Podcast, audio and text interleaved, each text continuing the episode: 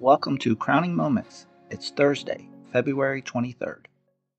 Each episode is recorded in both English and Spanish. To listen to this episode in English, go to 8 minutes and 25 seconds to start it. Primer Español. Por favor, perdóname pronunciación en español. Sigo aprendiendo y trabajando en ello. Estamos emocionados de que nuestro buen amigo Antonio Ramos, comentarista de las transmisiones de radio en español de Charlotte FC, hable con nosotros en los episodios de Charlotte FC Podcast Crowning Moments Bonus que arrojan luz o se a realizar los aspectos positivos cada semana de cada partido.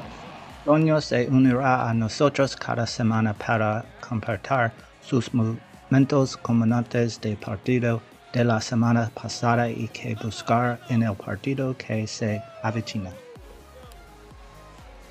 Hola, Toño.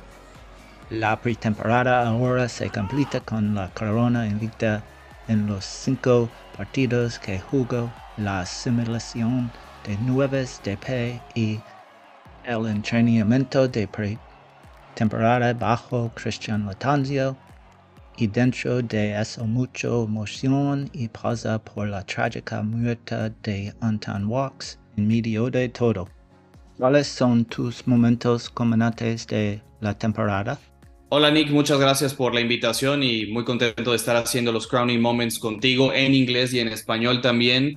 Eh, creo que tengo cinco momentos para coronar de este preseason, del off-season de Charlotte FC y como bien lo decías, fue un momento muy duro el tema de Anton Walks. Creo que de ahí el equipo se unió muchísimo y anímicamente a pesar de su partida el grupo se hizo más fuerte. Eh, destacó mucho la labor de Cristian Latancio manteniendo el grupo unido y armando también un gran staff de cocheo con Christian Fuchs, que sabemos que se retira, pero se queda en el staff de entrenadores. La adición de Pam Adu, ustedes la van a ver, es, es muy importante. Mantiene a Andy Kwai en el coaching staff. Eso sigue dando mucha continuidad a lo que el equipo quiere hacer. Eh, hay que hablar también del buen trabajo del equipo de scouting. Eh, entre Thomas Schalling y Lisandro, obviamente junto a Soran Carneta, el director deportivo, para mantener la base de este equipo y traer incorporaciones muy puntuales en todas las líneas de defensa, medio campo y ataque claro, con Enzo Competti, con Ashley Westwood y Bill Tuiloma. Creo que se hizo un buen trabajo reforzando el equipo. Me gusta la profundidad que veo tanto en medio campo como en la delantera.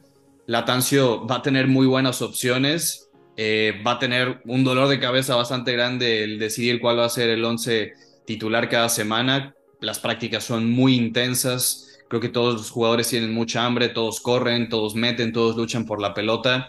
Eh, otro momento de coronación de, de esta pretemporada y como bien lo dijiste, es importante acabar invicto en estos cinco juegos de preseason, pero más que los resultados, creo que importa mucho el funcionamiento. Prefiero ver qué tanto volumen de juego hay, cuántas oportunidades de gol se crearon.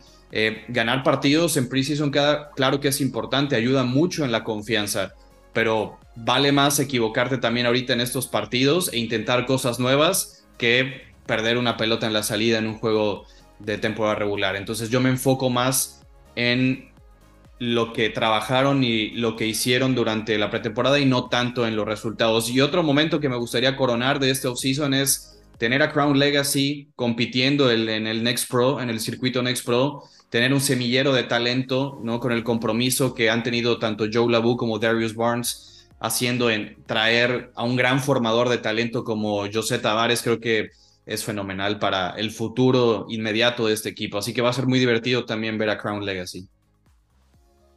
Toño, si de alguna manera te tomaras un largo sueño y te desperte el 10 de diciembre y te dijera que Charlotte FC había ganado la Copa MLS, ¿cómo especularías o racionalizarías cómo sucedió? Sí, mira, esa, es una muy buena pregunta. Primero, antes que nada, preguntaría quién narró los partidos en mi lugar con Jaime.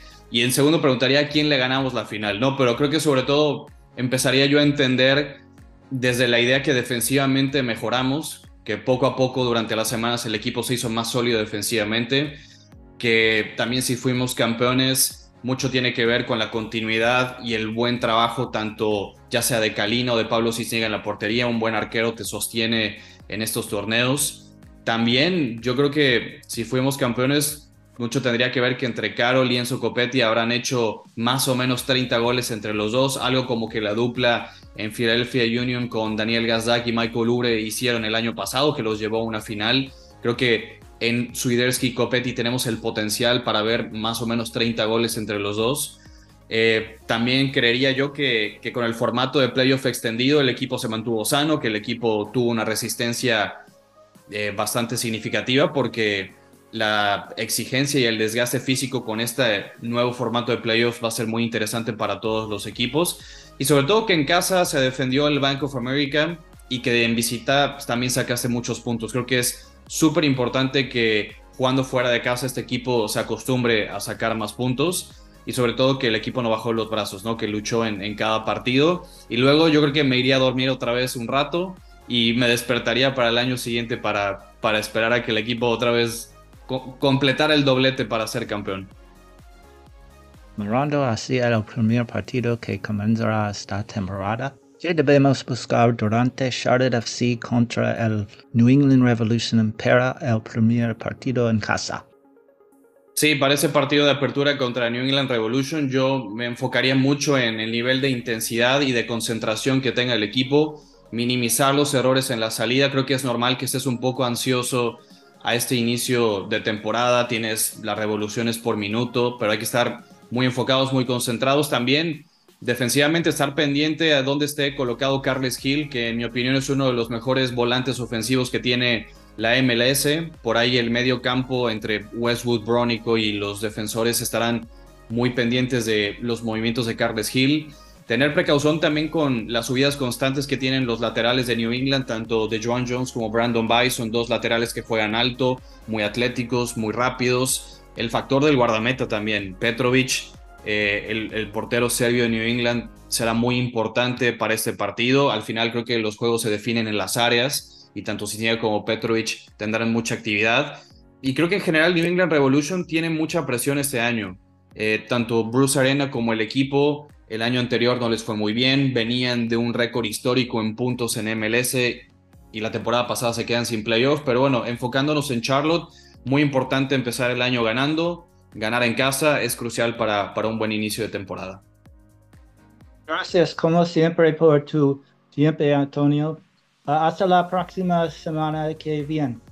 Gracias, Nick. Nos vemos en la siguiente semana en Crowning Moments. Puedo escuchar los comentarios de Antonio en vivo durante cada partido en 106.1 FM en Charlotte, así como Mile ame en Raleigh y síguelo en Twitter at Ramos019. Hasta la próxima vez, esto ha sido Momentos Comanantes de Podcast de Charlotte FC.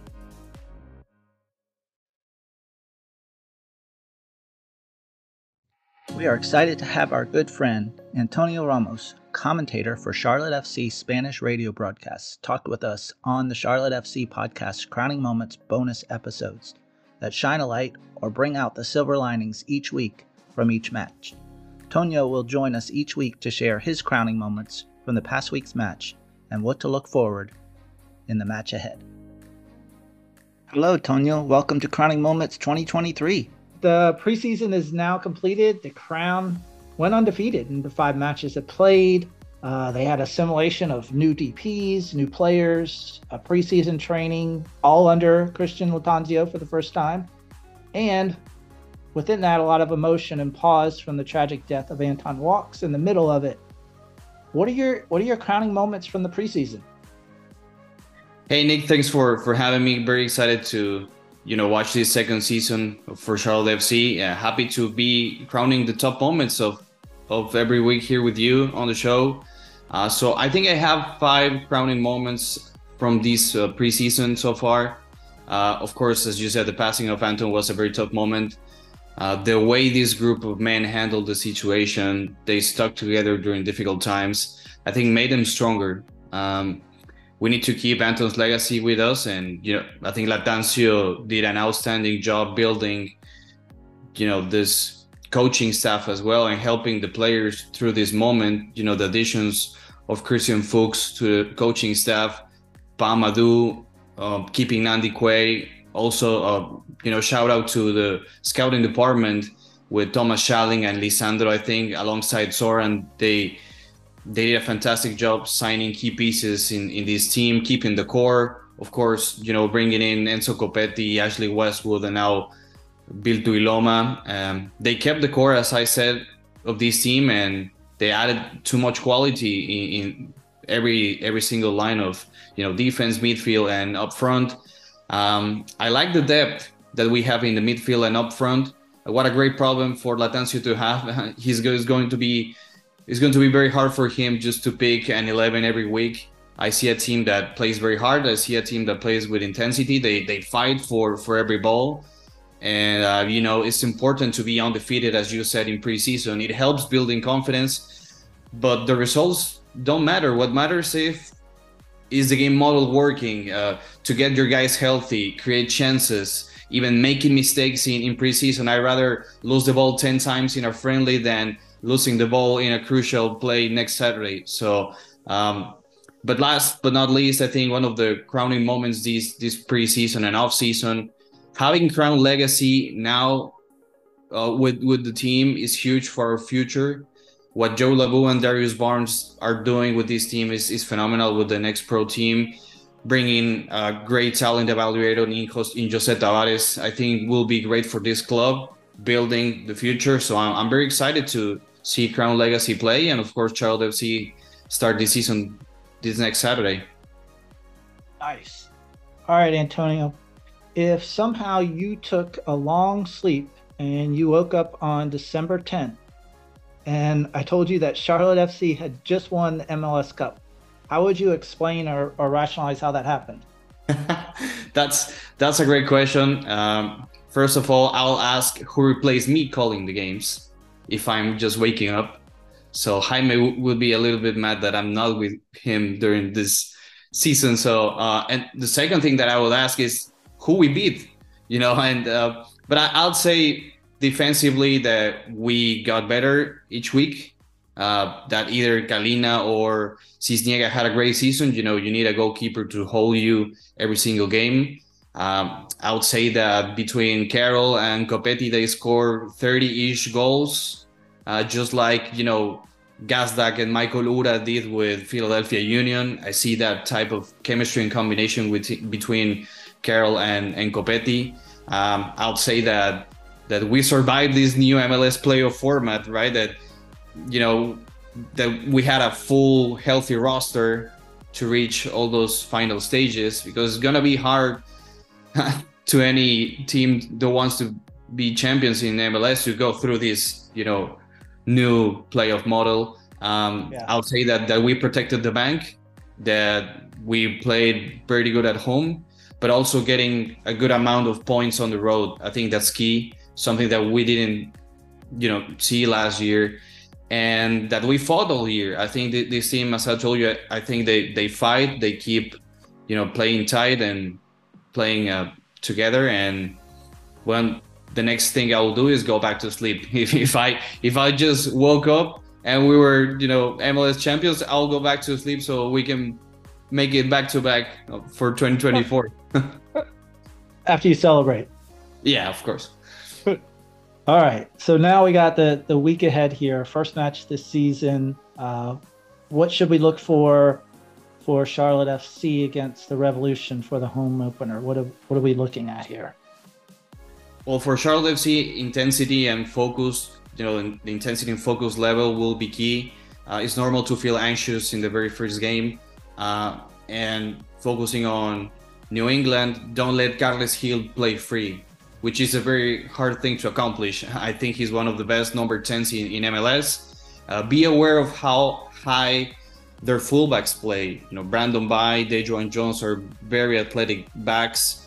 Of course, Petrovic is a huge factor as goalkeeper for them. Overall, I think New England and Bruce Arena have a lot of pressure this year, and that can play against them. And for us, it's just starting the season the right way, winning at home, and um, I think it, I think it's a must-win I don't want to put it in these words It's a must-win game for for Charlotte FC, but playing your very first game at home to start the season, uh, I think it will be pretty solid if, if you get the three points. All right. Well, thanks as always for your time, Tonio. Until next week. Of course, yeah, looking forward for the next crowning moments. Stay tuned. You can listen to Tonio's comments live during each match on 106.1 FM in Charlotte as well as 1000 AM in Raleigh, and follow him on Twitter at Ramos019. Until next time, this has been Crowning Moments from the Charlotte FC podcast.